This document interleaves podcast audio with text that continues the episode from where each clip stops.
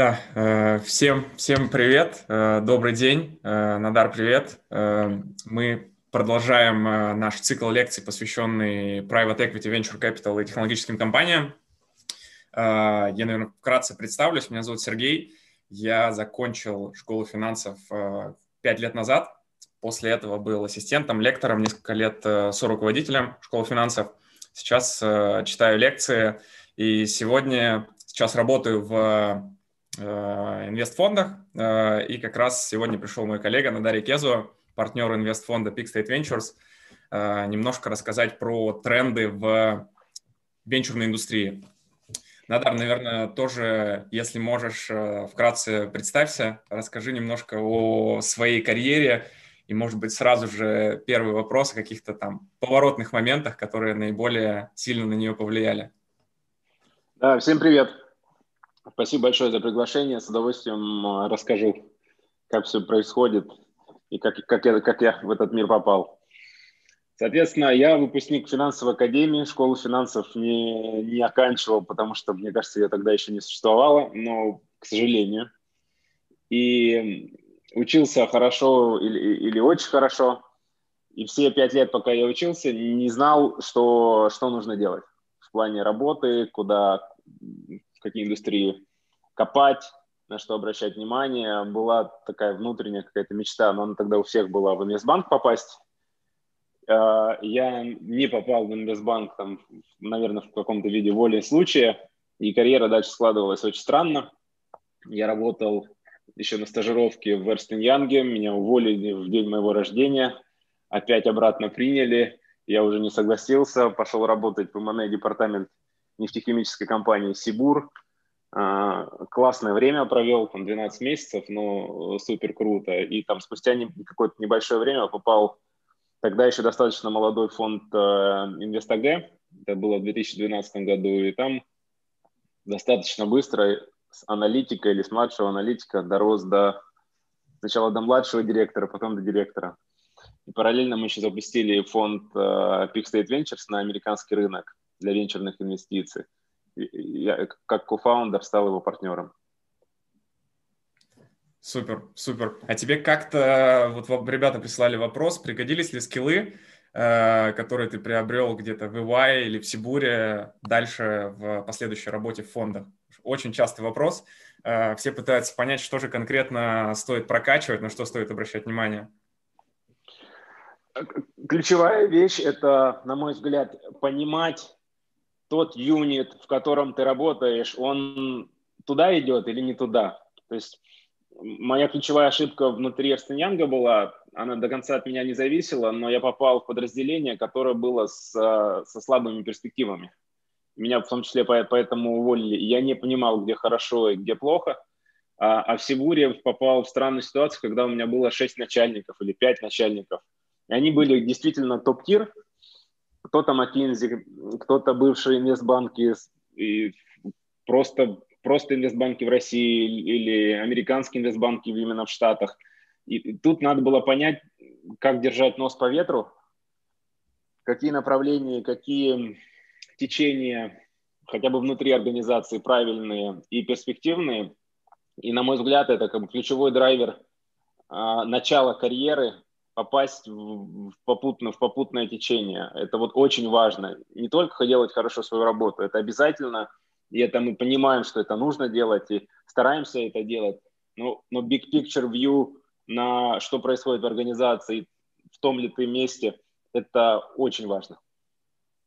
Да, кстати, это очень э, хороший совет. Немногие об этом даже задумываются на таком э, макроуровне.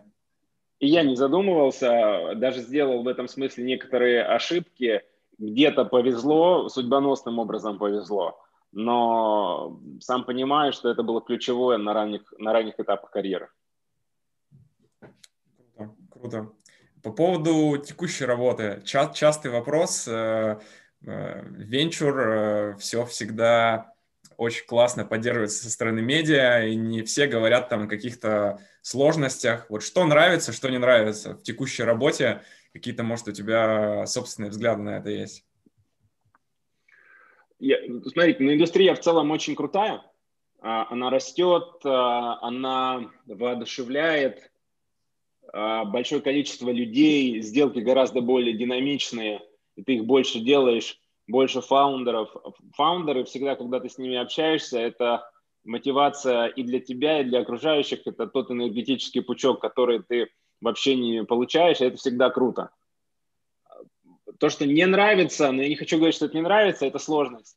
Она невероятно конкурентная, а, и количество ошибок, которые ты можешь сделать, оно, оно значительное, тебе надо пытаться в постоянно ускоряющемся постоянно ускоряющейся среде минимизировать их, от этого страшно. Страшно вложить, потерять, страшно не вложить и не заработать. Непонятно, что из этого страшнее. И, и это достаточно, достаточно такой замкнутый круг. Ты стараешься, куда-то идешь, достигаешь, что-то не получается. И инвестиции, они все равно носят интервальный характер. То есть понятно через 2-3 года, иногда 4, иногда 5, что компания выстрелила, а тебе на этом фоне, по сути, новостном, нужно работать, развиваться, другие сделки делать. Где-то компании хорошо идут, где-то где-то страдают даунраунды, банкротство, и это комбинация всего, и тебе нужно немножко, опять же, над э, фоновым шумом подниматься, выбирать приоритеты, в этом хаосе, в каком-то иногда стараться делать его управляемым, в нем, в нем жить и работать. Круто, круто. А, у нас есть еще довольно большой блок вопросов, которые прислали про. Mm-hmm. А, можешь рассказать, как вообще возникла эта идея? А, я там это с краю видел, может, я что-то тоже добавлю от себя. Но интересно, как вообще возникла мысль э, сделать VC-фонд э, внутри другого большого инвестфонда? Да, соответственно, история была следующая. Нам нравился asset класс. Мы читали новости всей командой, что Uber растет, кто-то растет, еще до этого какие-то были компании огромные, успешные и классные. Это всегда всех приводит некий, некий late stage, когда ты пытаешься в компаниях поздних стадий, как правило, на consumer рынке, который всемирно известный, что-то купить, какую-то долю – это не самая, наверное, правильная стратегия на там, долгосрочном горизонте, но при этом, при этом все, все, все туда хотят. Мы начали делать какой-то сначала такой отстраненный top-down анализ, где венчурная индустрия, индустрия развивается, где рынки хорошие, плохие, где конкурентные. В итоге поняли, что США, я назову сейчас несколько параметров, которые нам очень понравились. Series A, Series B – это стадия А, стадия, стадия Б – и, наверное, сделки, которые супер конкурентные, это где Sequoia, Андрисен Хоровиц, Хослы Ventures, бенчмарки и так далее. Это те сделки, за которые они бьются. И мы поставили это как некую мечту, в которую мы хотим попадать. Попадать в смысле быть в этих сделках, быть в этих компаниях, быть причастными совместно с другими инвесторами на них зарабатывать.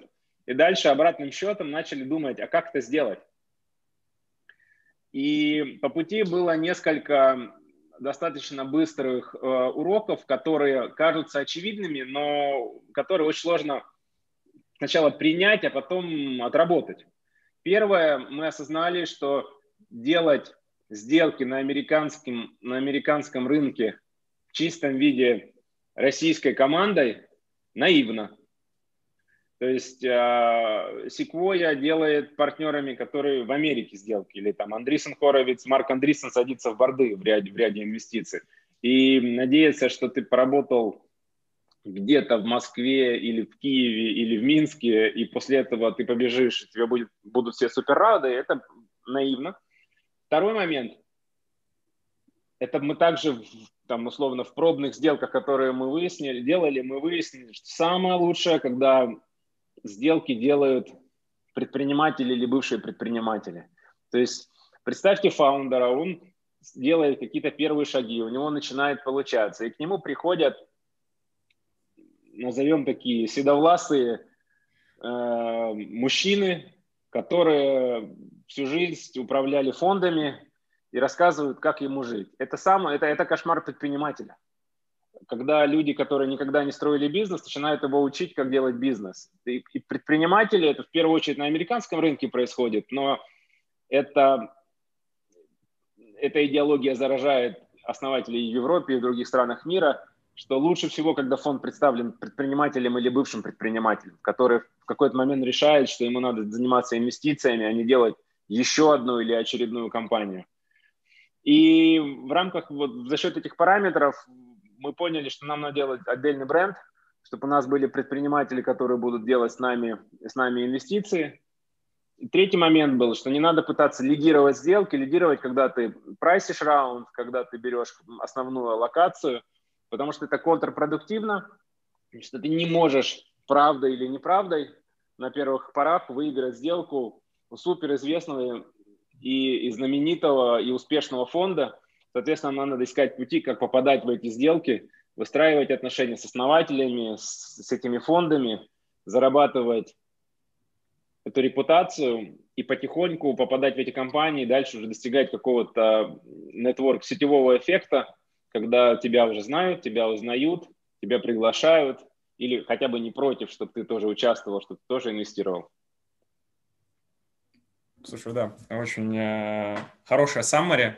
Э, я вот за последние три года, пока тоже на этом работаю, чувствую, как э, по этим параметрам все меняется, потому что когда у тебя там в портфеле нет компаний, с тобой разговаривают э, в одном тоне, когда у тебя 40 компаний, среди которых там есть какие-то звездные истории, уже совсем по-другому. И тут, конечно, такой персепшн у людей э, работает очень, очень сильно. Это правда. По, по поводу... Очень много мы внутри эту тему обсуждаем. У нас любимый мем, мне кажется, в Slack в корпоративном — это антипортфолио. Yeah. Есть ли у тебя какие-то личные топ-пикс э, из э, компаний, которые мы пропустили? А, да, безусловно. Я сейчас расскажу, чтобы всем было понятно, что такое антипортфолио. А, слово ввел в оборот фонд Bessemer Venture Partners, у них на сайте есть раздел а, антипортфолио. Это те компании, в которые не могли инвестировать и по разным причинам либо отказались, либо что-то не получилось, и они публично, постфактум кусают локти, но при этом им хватает храбрости о своих неудачах в виде упущенных возможностях рассказывать. И там одна из самых красивых историй, как партнер Джереми Левин Э, опоздал на самолет, отменил встречу с основателем э, Снэпа, и они не попали там, на ранней стадии по оценке, по-моему, меньше 100 миллионов долларов. И они в шутку уже про это рассказывают. Фонд самый супер успешный, они могут себе это позволить, но тем не менее это, это, это, это так. В нашем случае были ряд примеров, и, и это действительно в виде шутки компания, мы отказались инвестировать, она при этом дорожает, иногда улетает в космос. Так, так происходит. Моя, моя внутренняя, но такая как бы ключевая история, она не масштабна в плане, в плане денег, но она была, наверное, важной в виде как бы цепочки событий. Если вы помните, несколько лет назад, когда начинался бум самокатов электрических, Lime, Bird взлетали в Америке, там становились юникорнами – а было, было объявлено, что Uber купил компанию, как она называлась, я забыл. Слушай, я уже тоже не помню. Слишком большой волюм. Jump, Jump, Jump, Jump. Да. Она купил компанию Jump за 200 миллионов долларов. И это аккуратно прошло, и э, Jump стал основой их э, велосипедов, электрических велосипедов и, и самокатов. И самое забавное, что сделка прошла через 6 месяцев с того момента, как мы имели возможность в эту компанию вложить. И ситуация была следующая. Фаундер одной из наших портфельных компаний звонит мне и говорит, слушай, я ранний инвестор в какую-то велосипедную компанию, и они подписывают термшит с Uber. Причем это был термшит не на инвестицию, а Uber просто взял компанию, которая называлась Social Bicycles на тот момент, и решил добавить ее в свое, в свое приложение. А дальше выясняется, что в компанию инвестируют по оценке 32 миллиона. Menlo Ventures, это Sirius, по-моему, B-инвестор, лид-инвестор в Uber, который вкладывал по оценке 150 миллионов долларов. Там один из топ-трех фондов, которых больше всего заработали в итоге на Uber. И партнер, который в совете директоров Uber лидирует эту сделку. Компания Social Bicycles на тот момент была как бы супер странным фруктом, Это было 10 миллионов долларов выручки, из них 1 миллион – это САС, сейчас расскажу какой, а 9 – это продажи велосипедов. Они продавали обыкновенные велосипеды, в первую очередь в Америке. А САС выручка была, они, как у нас есть велосипеды обычные с док-станциями, ВТБ брендированные или там Ситибайк в Нью-Йорке, они давали софт городам, в том числе даже Праге, как этими велосипедами управлять. И у них был прототип электрического велосипеда. Соответственно, мы там сомневались, непонятная стадия была. Еще мы до конца не запустили свою американскую платформу. В итоге упустили возможность, это 6x in cash, то есть деньгами за 6 месяцев. И было, казалось, что очень интересно, было очень страшно, потому у них по факту в рамках э, новой бизнес-модели было 20 велосипедов на пивоте в Вашингтоне, которые они внут, руками внутри дня ребалансировали, чтобы на них кто-то ездил, потому что они все время уезжали в какой-то, ну, условно, намкат Вашингтона. Там стояли неиспользуемые, и там была специально обычная команда, которая их обратно везла в центр. Мы на этом посанули, и смешно, что после этого проинвестировали в, ну, там, в другую компанию, и это была по факту уже неудачная инвестиция, а самая первая, самая ранняя, она была э, лучшей, и она нас бы еще оберегла бы, помимо заработка, оберегла бы от, от, от других не самых лучших вложений вот в этот сегмент. Слушай, у меня тут оф-топ вопрос родился. У тебя да. персонально какое ощущение э, лучше вкладывать в какие-то новые идеи на самом старте такие экспериментаторские, скажем так, либо когда бизнес-модель уже обкатана, потому что обычно традиционно зарабатывают больше вторые. Но вот ты сейчас э, привел в пример хороший кейс, когда это чуть-чуть наоборот случилось. Ты знаешь, есть огромное количество примеров, которые подтверждают обе гипотезы. Моя внутренняя школа мысли следующая.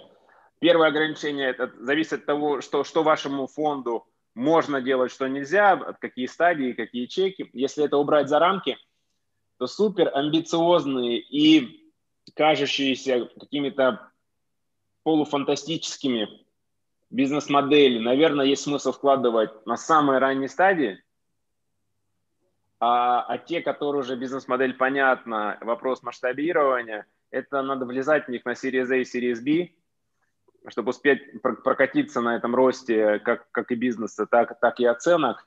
А полуфантастика, она, она должна быть очень ранней. И недавнее размещение Direct Listing Coinbase об этом свидетельствует. Компания в 2012 году была в YC, и это был так называемый broken round, потому что они, не, они поднимали 1 миллион, и они не могли его собрать. Они в итоге собрали 600 тысяч долларов – потому что на, на тот момент уже была большая криптобиржа, они не были первопроходцами, это была там, попытка копировать криптобиржу. Первая в итоге накрылась, обанкротилась за счет money laundering, а Coinbase, Coinbase улетел в космос. Наверное, иметь маленький бет, допустим, там, 50 тысяч долларов из 150 миллионного фонда на такую историю было смысл делать, а что-то больше – на такой стадии вкладывать, наверное, нет. Да, я помню как раз э, забавную историю про Coinbase, когда мы обсуждали, э, когда люди говорили «it's too late», потому что уже есть MT. Да, да, да. Э, и тогда казалось, что все, он лидер, но заработал, в общем, на этом тезисе только Гарри Тен, который вложил, по-моему, 250 тысяч долларов и поднял на выходе сейчас 2 миллиарда. То есть yeah. это такая одна из самых успешных, мне кажется, early stage инвестиций за последние десятилетия. Э, прикольный кейс. По поводу сложностей, еще финальный вопрос. Mm-hmm. Есть ли какая-то самая сложная сделка? Потому что в целом, ну, венчур, он чуть более быстрый по сравнению с private equity. Там нет, наверное, такого супер э, детального анализа, особенно на ранних стадиях. Там больше mm-hmm. идет evaluation фаундеров, рынка и так далее, и так далее. Но, тем не менее, есть ли у тебя какие-то воспоминания о самой сложной сделке, которая запомнилась? А, это меняется с течением времени. И если, если ты меня спросил год назад, я бы тебе назвал, наверное, несколько самых сложных сделок. Одна из них была еще на заре моей карьеры. Мы делали технологическую инвестицию, но в России там, там парадокс был, то, что мы, мы ее делали год, закрытия, именно вот с момента term sheet а по закрытию произошел год, э, прошел год, и забавная и печальная часть, что так как она затянулась, founder ы, там был частичный cash-out, получили деньги в Bank of Cyprus, который через неделю накрылся. И там еще была спецоперация по вытаскиванию или спасению части, части, части, части этих денег. Это, наверное, было вот по состоянию на год назад. А, что произошло за последние 12 месяцев?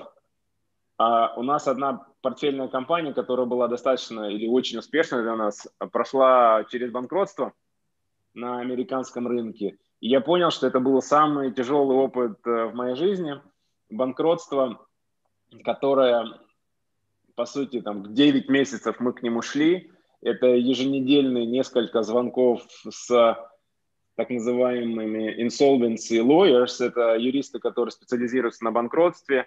Это, это, я был членом совета директоров, это риски фидуциарной ответственности. Закончилось у нас страховка членов совета директоров. И это такой ком проблем.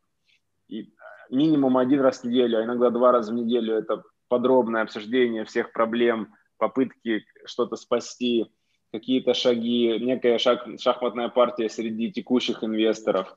И это было невероятно сложно в плане того, что это, ну, то есть это убивает тебя, ты просыпаешься, как будто ты условно тусовался всю ночь после этого звонка, Э, размазаны, подавлены, кажется, что вот конец, может быть, уже скорее бы это кончилось, а это ужас без конца, он длится, длится, длится. Потом две попытки такого луча в, в конце туннеля, которые казались спасительными, итоговый, итоговый конец за счет там, недобросовестных действий одной из э, участвующих сторон. И это самый тяжелый опыт в моей жизни. Я не мог представить, что списание инвестиций, а списание произошло в виде, в виде банкротства, может быть настолько, настолько тяжелым и опустошающим. Вот это самая сложная моя сделка, как мы, по сути, теряли компанию. Да, это был изматывающий марафон. Да. Слушай, ну да, э, тут я, наверное, соглашусь, что нетипичный кейс. Э, мне кажется, если ты бы работал там в условном Альварес и Маршал, который делает реструктуризации, это был бы typical кейс. Но поскольку он настолько выделяется из всего остального, э, learning curve был такой довольно крутой. Каждый раз что-то новое. Я помню, как у нас там возникали вопросы, как это вообще работает. Э, поэтому да. У нас есть еще довольно большой блок вопросов, связанный с венчурным рынком, с трендами, что там сейчас происходит. Эм, если можешь, э, буквально вкратце, э, очень часто ребята задают вопрос, они видят какие-то сделки, которые там читают на TechCrunch, видят, что происходит в России, э, но какую-то реальную разницу между там российским рынком условно и американским не все до конца понимают. Если можешь вкратце об этом рассказать, было бы здорово, я думаю, послушать. Значит, я спешу всех разочаровать. Разочарование следующее, что TechCrunch не показателен в том смысле, что самые лучшие сделки, самые интересные, перспективные, переоцененные и конкурентные не попадают в новостное поле примерно в течение 12 месяцев с их с момента их совершения. И это делается по настоянию фондов, то есть фонд инвестирует, он не хочет дополнительную конкуренцию за свою портфельную компанию на какое-то время.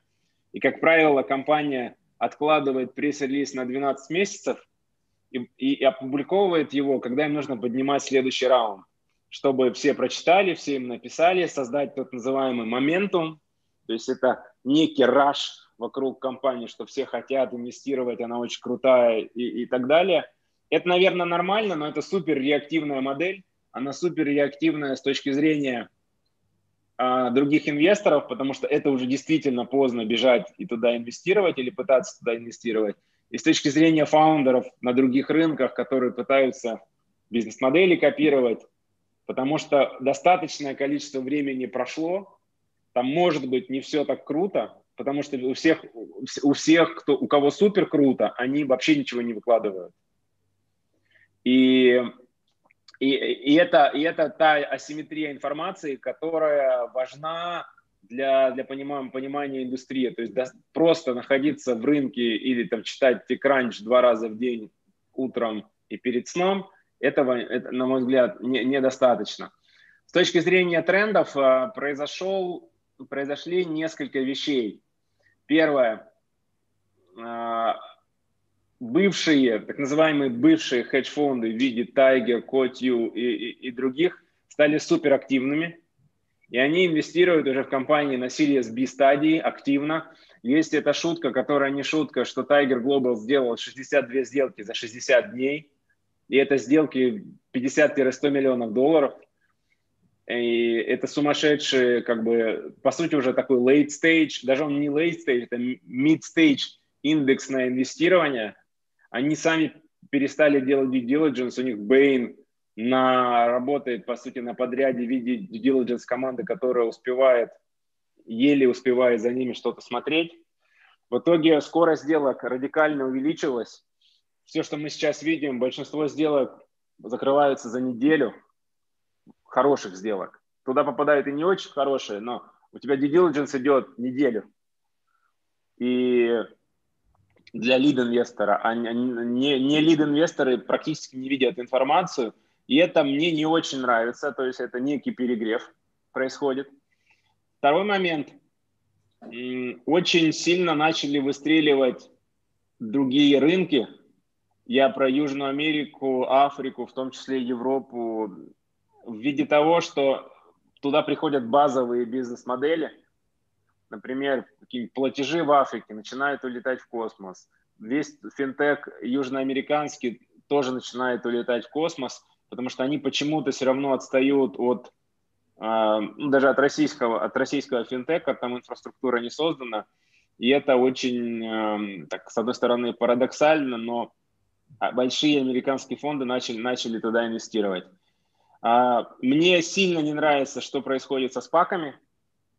То есть у нас ряд портфельных компаний, не хочу называть какие, идут на спаки, и это не лучшие компании, то есть у меня внутренняя убежденность, что это создается некий negative selection в виде того, что компании, у которых все супер и все хорошо, продолжают оставаться в private состоянии, то есть не, не, не, не становиться публичными, развиваться, расти и так далее, а те, которые не могут поднять деньги по тем или иным причинам в виде проблем, либо недостаточно хорошего роста показателей, они идут, они идут в, в спаке. При этом рыночная волна пиара все это промотирует, что, что на мой взгляд, контрпродуктивно. Я бы предсказывал, что на горизонте двух-трех лет будет большая волна делистингов спаков, таких, которые failed SPACs. И, и, и, и из, из компаний, которые разместились, я думаю, две трети или три четверти будут failed в, в, плане, в плане оценки. Потому что, попадая в публичный статус, компания, которая не готова к этому, у которой фундаментально не самый крутой бизнес, им будет очень тяжело в своем small или mid cap режиме поддерживать котировку, получать equity research, развиваться и удерживать сотрудников, потому что проблема публичной компании, что у тебя акция падает, у тебя сотрудники разбегаются.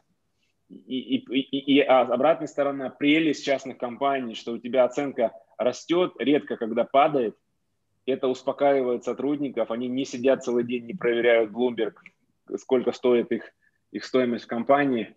И это, как бы, мне кажется, большая сейчас такая неэффективность рынка, в кавычках, создается, которая принесет много проблем. Я, по-моему, на этой неделе уже на Axios читал э, первый кейс есть с Деспаком. То есть угу. э, ребята уже поняли, что что-то идет не так и решили откатить эту историю. Но там еще вторая есть проблема, что у тебя нет столько компаний на рынке, сколько спаков подняли за последний год э, качественных. И, в принципе, да, про negative selection абсолютно согласен.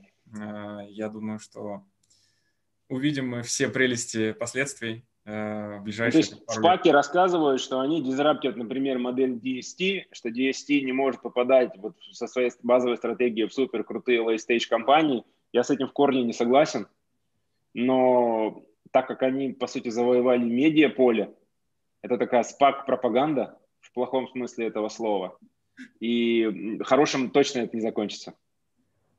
Ну, да, посмотрим. В принципе, вообще в целом проблема большая, что очень много денег э, свободных на рынке, то есть там dry powder у private equity фондов и венчурных фондов сильно вырос. И э, это, с одной стороны, хорошо, с другой стороны, нужно это подпитывать э, там, крутыми фаундерами, которые будут что-то делать, хорошими компаниями. И не всегда эти две полярности сходятся где-то в одной точке. Это правда. И рынок делает дурным, дурным в литературном смысле слова и сообщество сооснователей. То есть я сейчас вижу несколько примеров, когда компании 1 или 2 миллиона долларов выручки привлекают по оценке 400 или 500 миллионов долларов. Кто-то им дает, причем им дают очень уважаемые инвесторы, но это ты в какой-то момент планку слишком сильно задрал, а тебе дальше после этого нужно расти, тебе нужно, чтобы у тебя не могут всегда быть оценки 400 или 500, 500 x выручки. Тебе там через год, через два нужно показать что-то. Mm-hmm. При этом тебе нужно избежать даунраунда, тебе нужно привлечь хороших дальше инвесторов, удержать сотрудников и так далее и тому подобное. И, и, и это вот перезадирание планок, это тоже еще одна большая проблема, которая на, на текущем рынке активно, активно происходит вопрос, связанный по поводу тоже изменения рынка.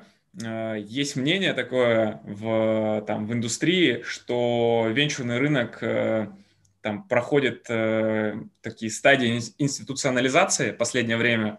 Первая была, когда SoftBank со своим Vision Fund вышел и начал дисраптить рынок с дикими оценками, с огромными раундами.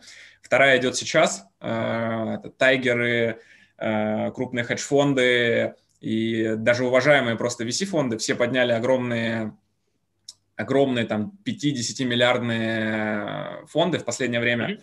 И э, есть мнение, что рынок э, будет двигаться скорее к private equity модели, когда у тебя есть там 10-15 крупных фондов, которые по сути занимают там большую часть рынка, э, и они будут там доминировать абсолютно. И все остальные фонды, вот непонятно, что с ними будет.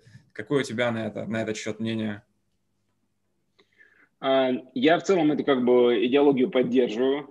То есть произойдет расслоение в том смысле, что какое-то количество лучших фондов, 20% лучших фондов заберут 80% рынка. Это действительно так. А, и это будет, это станет в каком-то виде закрытым клубом, полу, полумонопольным или олигопольным. А дальше все равно как бы земля продолжает вертеться, все остальные должны думать бизнес-модель, uh, value add offering основателям или еще что-то, потому что компании до стадии Series B – это те бизнесы, которым нужна внешняя поддержка. Не зря придуманы э, советы директоров, не зря, не зря придуманы какой-то value сервис со стороны фондов, рекомендации по найму, по стратегии, и еще почему угодно. Сейчас как бы бесконечное количество идей – Потому что в первую очередь фаундеру нужны уши, которые будут его слушать, которые будут уделять ему время, которые будут его успокаивать, которые будут его воодушевлять. А когда, когда у тебя фонд инвестирует одну компанию в день, они не знают, как зовут их основателей. И это чем-то похоже, допустим, на публичный рынок, да, он так работает. Но компании, находясь в публичном рынке, не получают какую-то помощь или поддержку от от своих инвесторов, за редким исключением, потому что модель по-другому работает. Но на ранних стадиях, когда ты растешь, развиваешься, решаешь какие-то ключевые, принимаешь решения по ключевым развилкам, изменение бизнес-модели, запуск новых продуктов, нужна активная, активная работа. И в зависимости от стадии, я все равно думаю, как бы какое-то разделение пойдет, кто-то в чем-то полезен, кто-то бесполезен, но у него много денег. И мой ранний тезис про то, что фонд в хорошем смысле должен быть представлен предпринимателем со стороны инвестора, это тоже про это, потому что предприниматель как бы говорит, расскажет, я был в подобной ситуации, или мой близкий друг был в подобной ситуации, мы делали раз, два, три. Я не отметаю тот факт, что в фондах помимо бывших предпринимателей нужны классические инвестиционщики, и это потому что это такой симбиоз потому что предприниматель пойдет, раздаст им денег, закроет глаза на, на оценку и дальше как пойдет. Внутренняя какая-то дисциплина, а, такой холодный разум, где-то анализ или еще что-то тоже невероятно важно. И креативность, она не видит, как вы в компанию, не только в виде, как в какую компанию проинвестировали. Креативность, что вы сделали, какую сделку вы придумали, как вы уловили моменты всех участвующих сторон, инвесторов, основателей, членов совета директоров, что-то нестандартное предложили. И это как бы очень большая поляна. И мы такое на своем опыте часто делаем. Мы выкупали кофаундеров, отвалившихся по супер низким оценкам. Мы кредитовали кофаундеров. То есть вот любую сделку ты придумываешь, тут нет каких-то правил рынка, ее имплементируешь, и чем нестандартнее она, тем, тем интереснее, тем больше ты авторитета у других соинвесторов и основателей вызываешь. То есть это, это вся поляна для, для креативности. Хороший пункт, да. Я согласен. Есть еще вопрос по поводу, который уже всем надоел, мне кажется, по поводу ковида. Да. Э, можешь э, рассказать о ключевых изменениях, которые у нас произошли, э, как это вообще повлияло на все фонды в целом, и там, может быть, на примерах, на каких-то конкретных, как на наш? Значит, произошло несколько вещей. Первое, на макроуровне. Количественное смягчение в большинстве стран мира – это всегда хорошо для недвижимости и для venture capital, потому что на, паб, на публичных рынках и на fixed income тебе тяжело зарабатывать. Это попутный ветер, упрощенно скажем. Второй момент. Изменилось отношение к, к ежедневной работе фондов, потому что раньше было принято в советах директоров участвовать очно. И партнеры допустим, фонда, расположенного в Сан-Франциско, летали в Нью-Йорк, летали в Сиэтл, овернайт летали, так, red, red eye flights, так называемые. И это было изматывающе. Сейчас в совет директоров ушли в формат Zoom, и, и это прекрасно. То есть вот некие транзакционные издержки э, снизились. Дальше произошло две вещи, позитивные и негативные для компании. Pure онлайн продукты boost в плане traction а получили. То есть э, пользователи охотнее, больше доверяют, интереснее, какие-то модели от этого взлетели. Те модели, которые привлекали венчурное финансирование, но имели офлайн компонент, они пострадали. И а, многие из них почему-то идут в спаки, волей судьбы. Так, так, так получается. С точки зрения каких-то других изменений, я думаю, что будет большой класс новых активов, ну, в первую очередь, компаний в формате mental, mental, э, ну, ментальных проблем, потому что много людей сошли с ума. В хорошем или в плохом смысле этого слова. И ужасно то, что больше половины их об этом не представляет. Мы видели метрики по двум крупнейшим А, персональным подпискам на религии. Одна называется Pray, вторая называется Hallow. Это, по сути, похоже на Calm, где медитация и так далее. У них цифры лучше, чем у медитации. И вот этот вакуум ментальный и, и так называемый anxiety, где-то надо чем-то компенсировать и заполнять, соответственно, вокруг, ментального здоровья что-то будет происходить. Я думаю, появится большое количество новых бизнес-моделей и, и, и новых сумасшедших. И это, и это большой тренд, а, который, на который нам необходимо будет отвечать. Да, э, не могу не согласиться. А по поводу каких-то, может, вертикалей, а, мы там это постоянно обсуждаем, но ребятам тоже всегда интересно, а, хочется, возможно, поглубже про что-то посмотреть, почитать, но рынок настолько широкий, настолько большой, то есть есть и health tech, и fintech, есть какие-то там куча бизнес-моделей, куча индустрий, на что посоветуешь обратить внимание, чтобы, может быть, там первый подход сделать, погрузиться, понять вообще, что да. интересного на этом рынке? Смотрите, а, две индустрии, которые на российском рынке вообще не, не присутствуют, не присутствуют в российском медиапространстве, но супер крутые глобально. Первое – это Robotics Automation. А, я не хочу сейчас подробно рассказывать, просто почитайте. Это невероятное количество компаний, которые супер дорого привлекают деньги от лучших фондов и от наиболее прогрессивных фондов. И это не а, одиночные случаи, это как бы глобаль, глобальный тренд. Второе, сегмент называется develop, Development Ops. Это, грубо говоря, весь технологический стек для, для инженеров в компании. Соответственно, это супер крутые бизнесы. Это, это может быть так называемый там secret management. Это автоматическое дописание кода по, по типовым, по, по, тип, ну, по, по сути, по каким-то типовым правилам этого кода. Это перепроверка кода. Так как у нас это все не очень э, развито в целом, да, то есть офшорное программирование развито, но полноценные R&D компании, которые здесь, их, их действительно мало. В Штатах и глобально в Западной Европе и по миру эти два сегмента улетают в космос. И про них ничего не слышно. Третий момент – это попытка ренессанса финтека, именно кредитования. Там ключевая идея происходит. То есть есть э, там, самая обсуждаемая сейчас нью-йоркская компания, Pipe называется. Есть еще канадский Clear, clear.co, бывшее, бывшее название Clear Bank. Есть еще компания Array. Array – это тоже финтех, сейчас расскажу. Значит, идея следующая. Как сделать кредитование не физлиц, а, а малого, среднего и крупного бизнеса автоматизированным. И автоматизированным не из серии, что какой-то AI-алгоритм будет отчетность по РСБУ проверять, а, а речь про найти те каналы интеграции.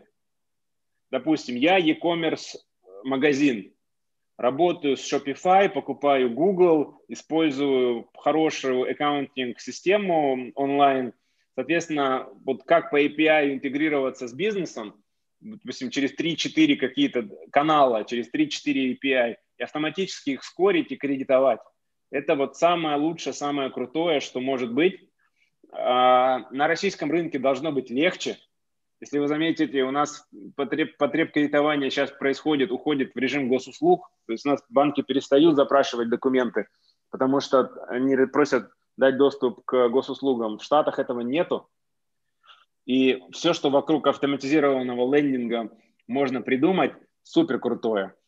И отдельное подразделение этого как платформа, в первую очередь, маркетплейсом, с помощью внешнего сервиса, который скорит запустить лендинг как Uber кредитовать водителей, как Deliveroo кредитовать курьеров, как Shopify кредитовать мерчантов. Все в этом в автоматизированном виде, с автоматизированным скорингом, без участия человека, и, но на уровне данных, а не, а не, как сказать, а не надеясь на канадский или американский авось. Да, э, горячие сегменты.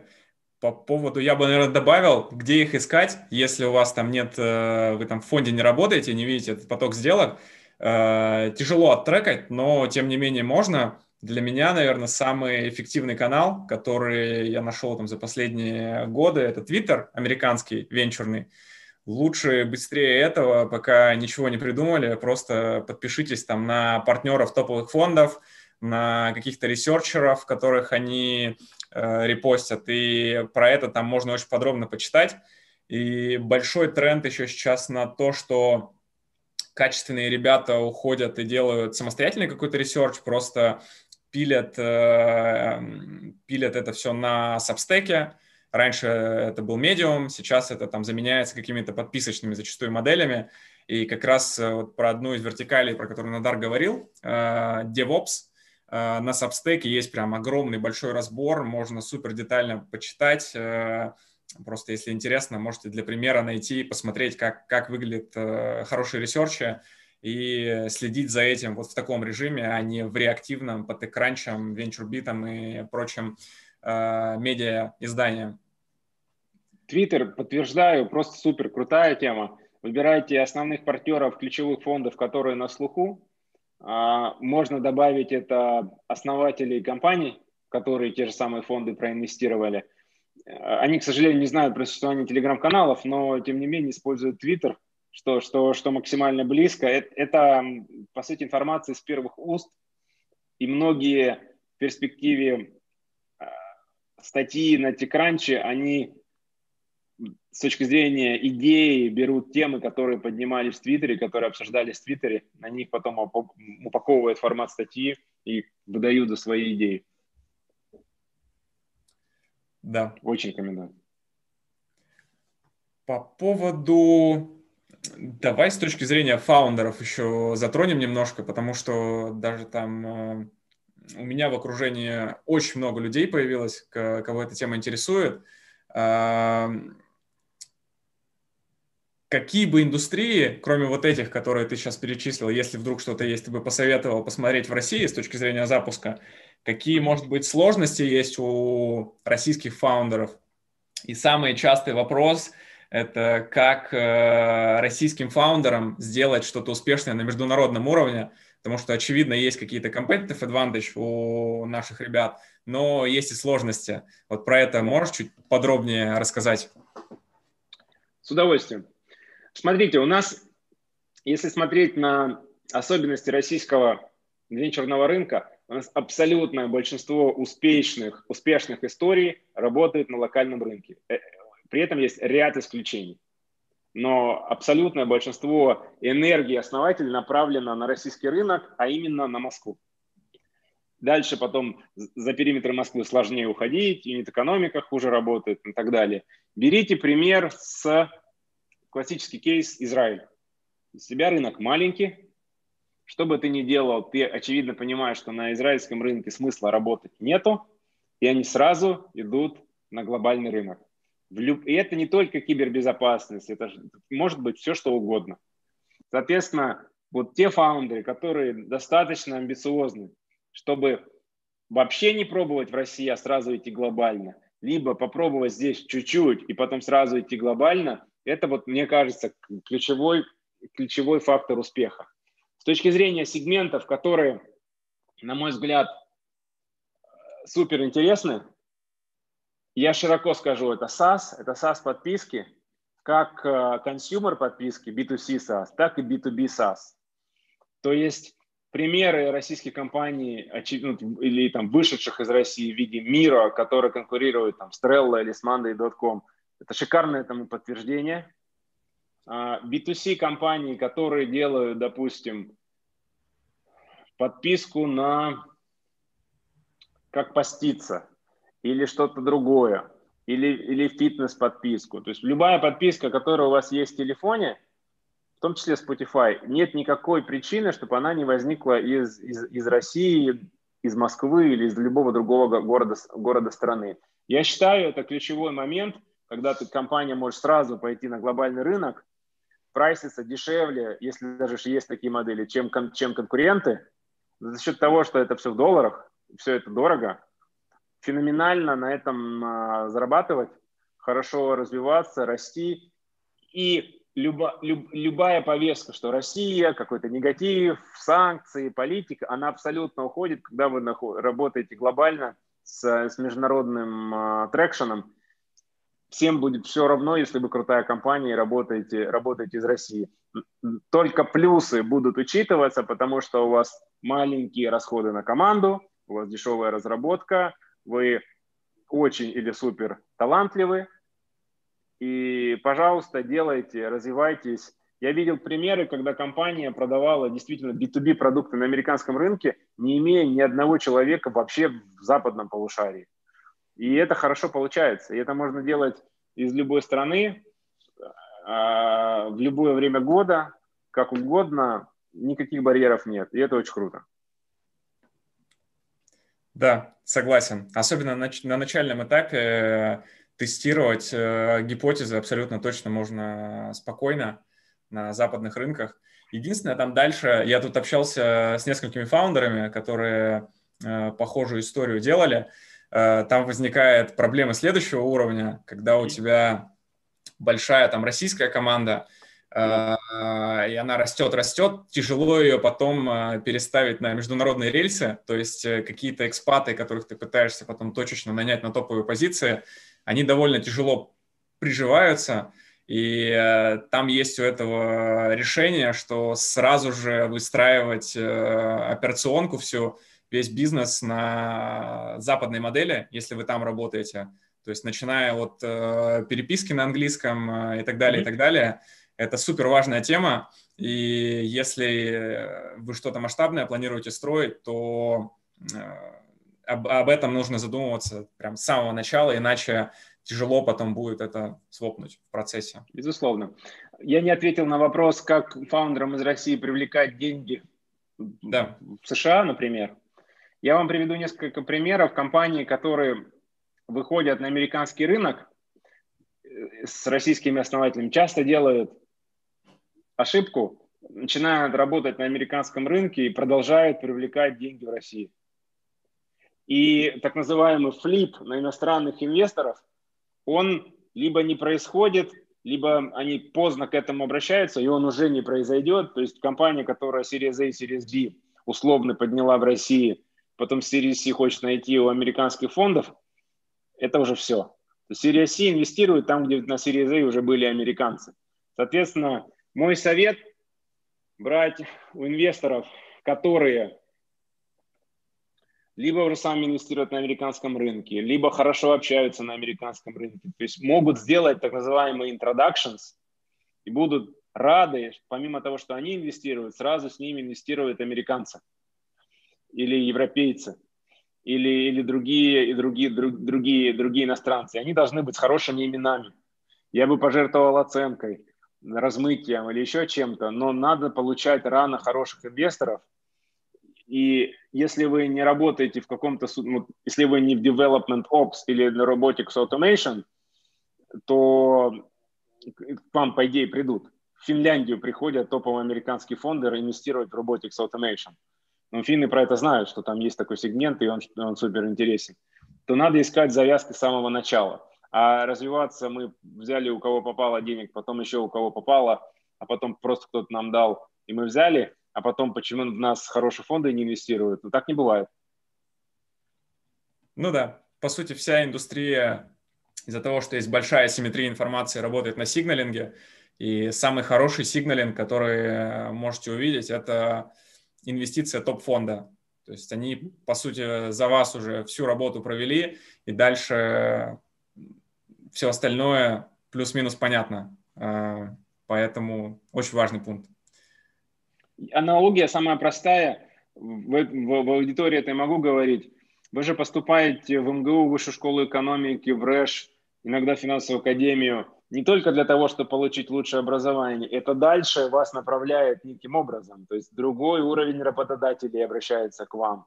То есть это ранние решения, которые влияют на всю жизнь.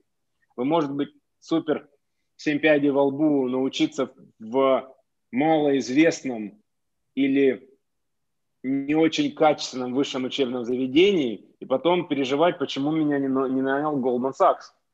Потому что он не смотрит туда. У него есть свои какие-то входные параметры качества и отсева.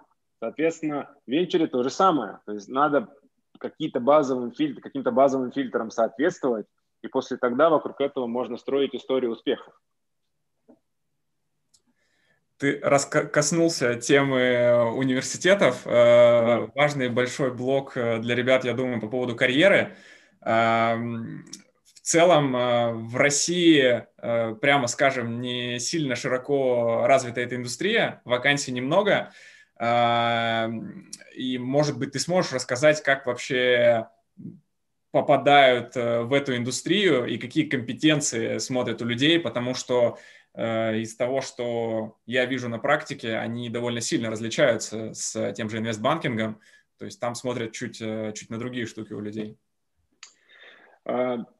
Несколько вещей. Мы сейчас про венчур говорим или про предпринимательство? Про что? Про, про венчур. Про, про предпринимательство, я думаю, можно будет отдельно. То есть в венчуре одна из ключевых вещей, э, что, например, отличает это от private equity или от uh, investment банкинга – то, что даже самые младшие с точки зрения позиции в фонде или в компании люди, аналитик, стажер и так далее, должны пытаться приносить сделки.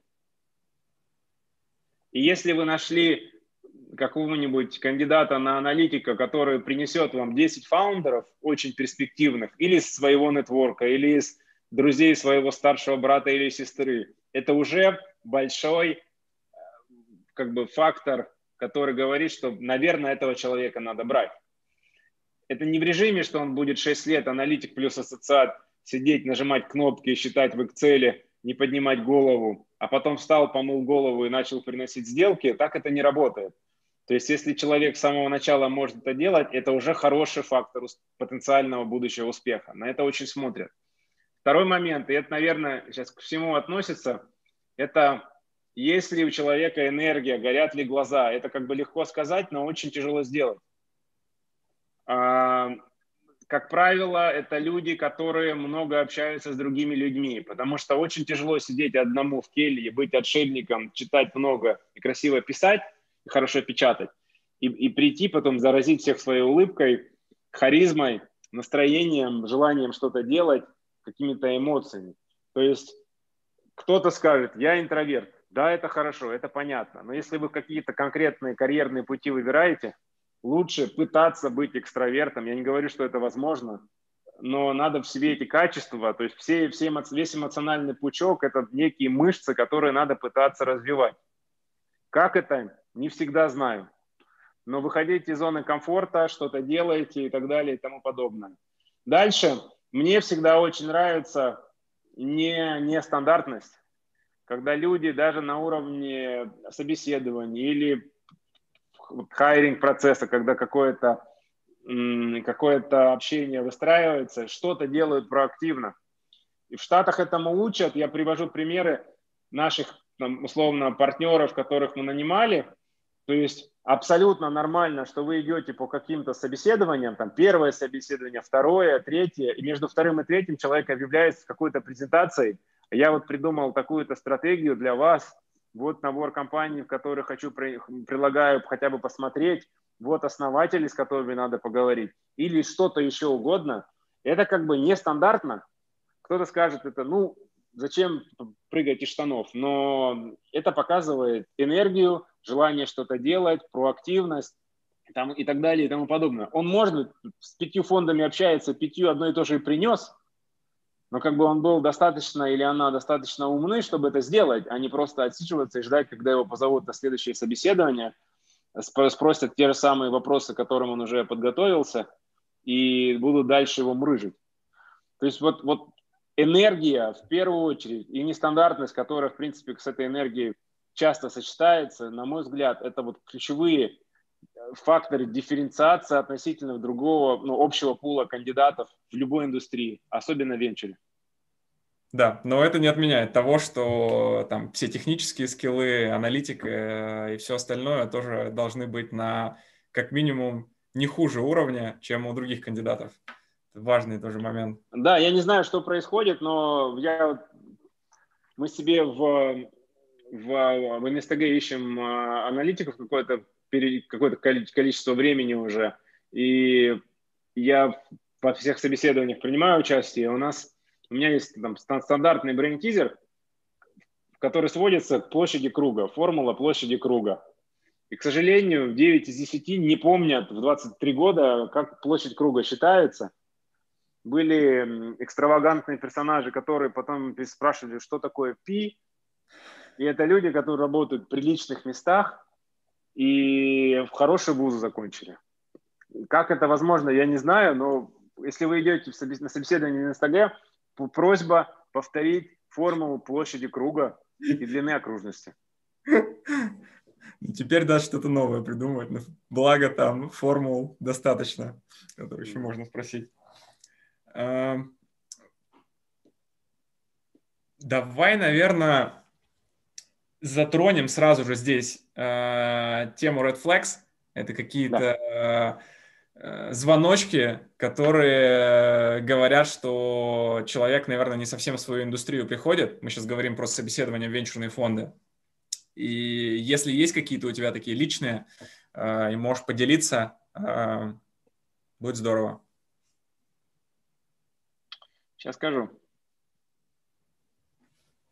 А, почему-то у меня все... Ну, то есть нас всех более-менее учат хорошо отвечать на вопросы, вопросы более-менее всегда стандартные, считать надо похожим образом, формулы э, одни и те же, ну просто ВАК все выучили, а формулу круга, возвращаясь к моей более забыли. Это, наверное, тоже нормально, но самое, самое важное приходить в хорошем эмоциональном состоянии, как бы с желанием.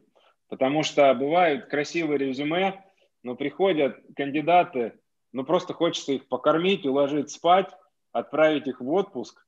Соответственно, я понимаю, что многие там действительно перегружены и так далее. Но если вы хотите где-то работать или что-то делать, бейтесь за это, показывайте, что вы заинтересованы, желание, и не, не серии в момент собеседования начать улыбаться или что-то еще делать. Проявляйте. Проявляйте какую-то активность, нестандартность. Это может вам навредить, я не спорю. Но старайтесь и думайте каждый раз, как я могу отличиться от остальных. Потому что на вопрос, самый тяжелый, самый тупой вопрос, который вам зададут на, на собеседовании, чем вы лучше остальных? Или как вы отличаетесь от остальных людей? И это на него всегда тяжело отвечать. Это баланс само, самопохвала против скромности, против правды. Но вы думаете, можете готовиться, тренируйтесь, ходите на свидание противоположному полу об этом расскажите, своему полу про это расскажите. Но, но думайте над этими вопросами, чем вы отличаетесь от других. И, и это не должны быть какие-то высокопарные, иногда пошлые слова. Это вопрос вашей, вашей креативности и энергии и, и, и поступков. Если вы говорите, что вы отличаетесь, вы поступать должны не, не так, как все. Про энергию еще важно. Почему это важно, особенно в венчуре? Огромный волюм сделок, э, и это иногда эмоционально непросто, потому что есть какие-то там emotional attachments к каким-то компаниям, иногда не всегда получается залезть в хорошие сделки, и это просто нужно как бы как мышцу, Надар правильно сказал, прокачивать, и нести там через э, всю свою профессиональную карьеру в будущем. То есть тут чуть другой э, фокус, в отличие от private equity, где ты спокойно можешь там э, несколько месяцев в размеренном режиме что-то делать, согласовывать документацию, параметры сделок и так далее, и так далее. Здесь все летает со скоростью звука. Да, от, это, это, от этого страшно, от этого дискомфортно, но если вы можете к этому приспособиться и зайти в, в ресурсное состояние в подобной ситуации, это прекрасно. Про, про ресурсное состояние, как раз follow-on вопрос. Как, как ты его поддерживаешь? Есть ли какие-то хобби, которые тебе позволяют э, восстанавливать энергию после тяжелых трудовых будней? Хотя у нас будни, в принципе, это 365 дней в году. Да, Значит, э, я могу шутку сказать. Главная осознанность. Я путешествую. Это не так. Значит, у меня годами какие-то выработанные свои, свои фишки. Я не, говорю, не хочу сказать, что это хорошо, но они ключевое для меня. Я приглашаю, чтобы у каждого из вас была подобная история. Это те вещи, которые вам нравятся, которые вы делаете, вы чувствуете, что от этого вам становится лучше, слушайте себя, а не где-то прочитали и что-то узнали. У меня есть э, э, ритуал, значит, я могу ездить по кругу по Садовому кольцу в любое время, иногда даже в рабочее, а, потому что для меня это некое успокоение. Дальше я какое-то время назад строго принял не читать бизнес-литературу по ряду причин, именно там, я, как я пришел к успеху, или как говорить да, или как говорить нет, или как говорить да после того, как того сказал, как ты нет. Ну, то есть у меня как бы общее ощущение, что это как бы полнейшая билиберда, которая к литературе отношения не имеет. И книги делятся на там, две части. Любую гипотезу одна опроверждает, опроверждает, вторая поддерживает. Я перешел на классику, Классику я читать не могу, то есть я сесть, у меня, видимо, мое ресурсное состояние не позволяет сесть и читать книгу, я, соответственно, езжу и слушаю. Это, это вот как бы важный для меня аспект. Кто-то может над этим смеяться, улыбаться. До 50 лет доживете, соответственно, посмотрим на вас, как говорится. Вот так. Круто, круто.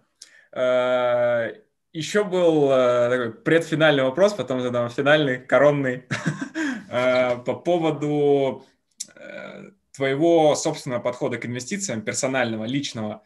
Mm-hmm. Если можешь поделиться, есть ли у тебя какой-то инвест-портфель, каким образом ты отбираешь туда компании, какие отрасли, индустрии, чем руководствуешься, потому что э, тоже одна из, из тем, которые стали многие люди интересоваться и сейчас думают, как к этому правильнее подступаться. Да, смотрите, я торгую на публичных рынках, делаю это более-менее успешно, считаю, что это супер деструктивно. По ряду причин. Первое, как бы ты ни думал, что ты нажал кнопку и все купилось, ты реально на это тратишь время, усилия, эмоции, и это, и это time-consuming. Я вижу по своим всем знакомым, друзьям, коллегам в других фондах, э, смежных индустриях, все торгуют. Эм, никто как бы запрет себе не ставит на это, но это действительно поедает огромное количество времени и эмоций. То есть ты просыпаешься, открываешь в 10 утра, например, э, московскую биржу, видишь, что твой портфель подорожал, тебе чуть лучше. Если он подешевел, тебе сильно хуже. И это происходит внутри дня, и, и, это, и, это, и, это, и это действительно плохо. Если вы можете не торговать, не торгуйте. Я вам так советую. Второй момент все, все великие хедж-фонд-менеджеры мира всего спорят, либо сходятся, что, в принципе, лучше индекса ничего нет. На среднесрок, долгосрок, но в первую очередь на долгосрок. Выберите несколько индексов, может проявить креативность. Например, взять S&P, взять какую-то корзину металлов и Индию, потому что Индия, наверное, все-таки вытянет в долгосрочной перспективе, и на этом успокоиться. Я знаю, что есть примеры организаций, которые даже запрещают в виде конфликта интересов прямой трейдинг для своих сотрудников и разрешают только индексы. В этом есть некая мудрость, на мой взгляд. С точки зрения других инвестиций, если есть возможность думать о real estate е всегда, но real estate это не пойти купить квартиру в новом доме и потом надеяться, что она подорожает а проявите креативность. Если вы работаете в инвестфонде, может для себя такое, как бы, вы нашли квартиру, вы нашли еще что-то, напишите для себя memo, не надо там вступление, инвестиционное memo, что хорошо, что плохо, как оно будет развиваться, будет ли оно развиваться, будет ли оно терять, какие факторы вы должны учесть. Это тоже интересный кейс. Его на собеседовании можно давать, как купить квартиру. И это тоже, тоже прикольно.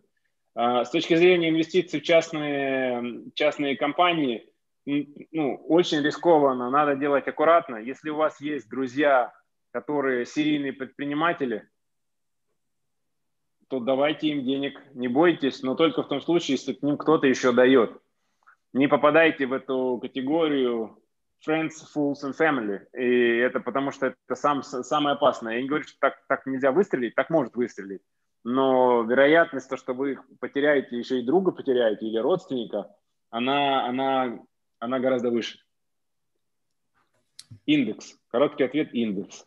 Индекс, Спите да. спокойно. И даже если делаете английские инвестиции, тут э, это может работать с более-менее высокой вероятностью, только если вы собираете свой мини-индекс из там, 10, 15, 20 английских инвестиций, тогда это имеет какой-то вероятностный смысл, иначе это либо ваша вера в человека, что тоже как бы может быть хорошо, и может это ему поможет, либо гэмблинг.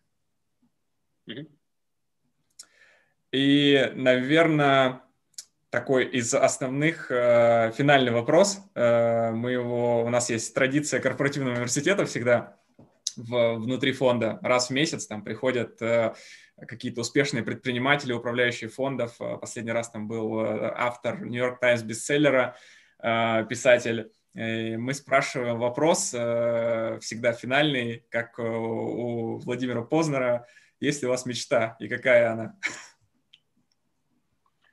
А, вы знаете, вы знаете, скажу, что очень долго ее не было, и меня это сильно беспокоило.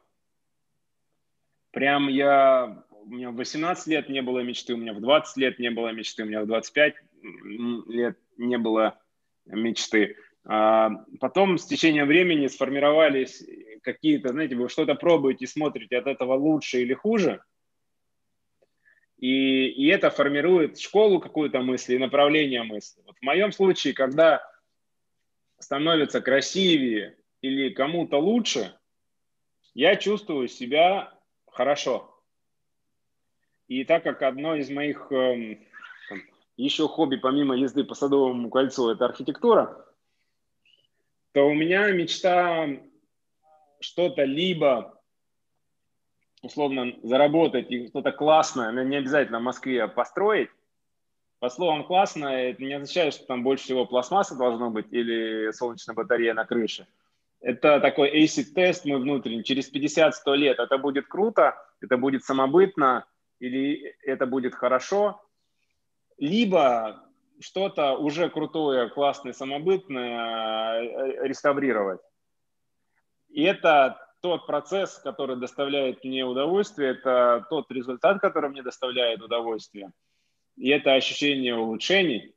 Я, если коротко архитектуру затрону, то на протяжении, на протяжении всей истории России у нас реально один архитектурный стиль, который приписывается к России, который вышел в мир и стал популярным, это конструктивизм, это конец 20-х, начало 30-х годов, это вот кубические формы, плохо построенные дома по факту с точки зрения качества, но это то, что зашло, э, вышло из России пошло по всему миру, и это как бы круто. И вот если что-то строить новое, оно должно... Вот моя бы мечта была, что это было бы стилеполагательным объектом, который создаст что-то новое, и, и оно будет потом масштабироваться за пределами России. Круто. Классное завершение. Эм, у нас по основным вопросам, мне кажется, мы практически все прошли. Эм, если у тебя есть какие-то, не знаю, финальные слова, комментарии, что ты хочешь сказать, мы, по-моему, обсуждали, что можем зарелизить э, опцию для студентов, которая может быть им интересна. То welcome. Да, смотрите, у нас э, это я не хочу сейчас говорить это высокопарно, но давайте воспримем это как подарок, я сейчас объясню в чем он. Мы хотим на лето себе в американский наш фонд взять одного-двух стажеров, и мое строгое пожелание, чтобы это были не люди, которые закончили четвертый курс, потому что вам уже нужно идти серьезно работать, а это те ребята, которые закончили третий курс, у кого еще год обучения – Потому что если говорить о ваших конкурентных преимуществах, у вас в ближайший год это будет ключевая жизненная развилка в плане трудоустройства. И как бы хорошо ты не учился, у вас у всех, за редким исключением, пустые резюме. Соответственно, резюме, вы начинаете его писать, и там нечего писать. Вы, ну, вы придумываете что-то, какие-то достижения, которые потом вы будете одно за одним удалять ежегодно, обновляя это резюме, потому что вам будет показаться смешно, как я был когда-то стажером в Россельхозбанке, и я это писал, потому что я был стажером в Россельхозбанке. Мне, кстати, понравилось. Но лучшее, что вы можете сделать, не обязательно у нас, это после третьего курса пройти стажировку в каком-то хорошем месте. Не только в Россельхозбанке, а может быть в месте, которое даже лучше Россельхозбанка, если такие бывают. Поэтому мы этот набор объявляем. Это будет работа на американском рынке. Будет интересно, может быть, даже будет тяжело, она будет оплачиваться. Соответственно, все желающие, обращайтесь. Я не знаю куда, но куда-то обращайтесь. Пишите в комментариях, ставите лайк, подписку и колокольчик. Соответственно, мы бы с удовольствием это сделали, потому что я понимаю, насколько это важно с точки зрения карьеры. Нам нужна помощь мы в перспективе человека, если хорошо себя зарекомендует, оставим. Одно, наверное, требование, помимо всех остальных, хороший английский или очень хороший, или прекрасный английский. Дыкать, пыкать не сможем. Круто, супер. А, спасибо большое, что нашел время в воскресным утром или уже днем и поделился своим взглядом на, на венчурную индустрию. Э, всегда э, приятно работать, общаться. Классно, что смогли сделать в таком онлайн-формате. Супер. Ребят, до встречи на Садовом кольце. Да, все. Всем счастливо. Пока. Пока.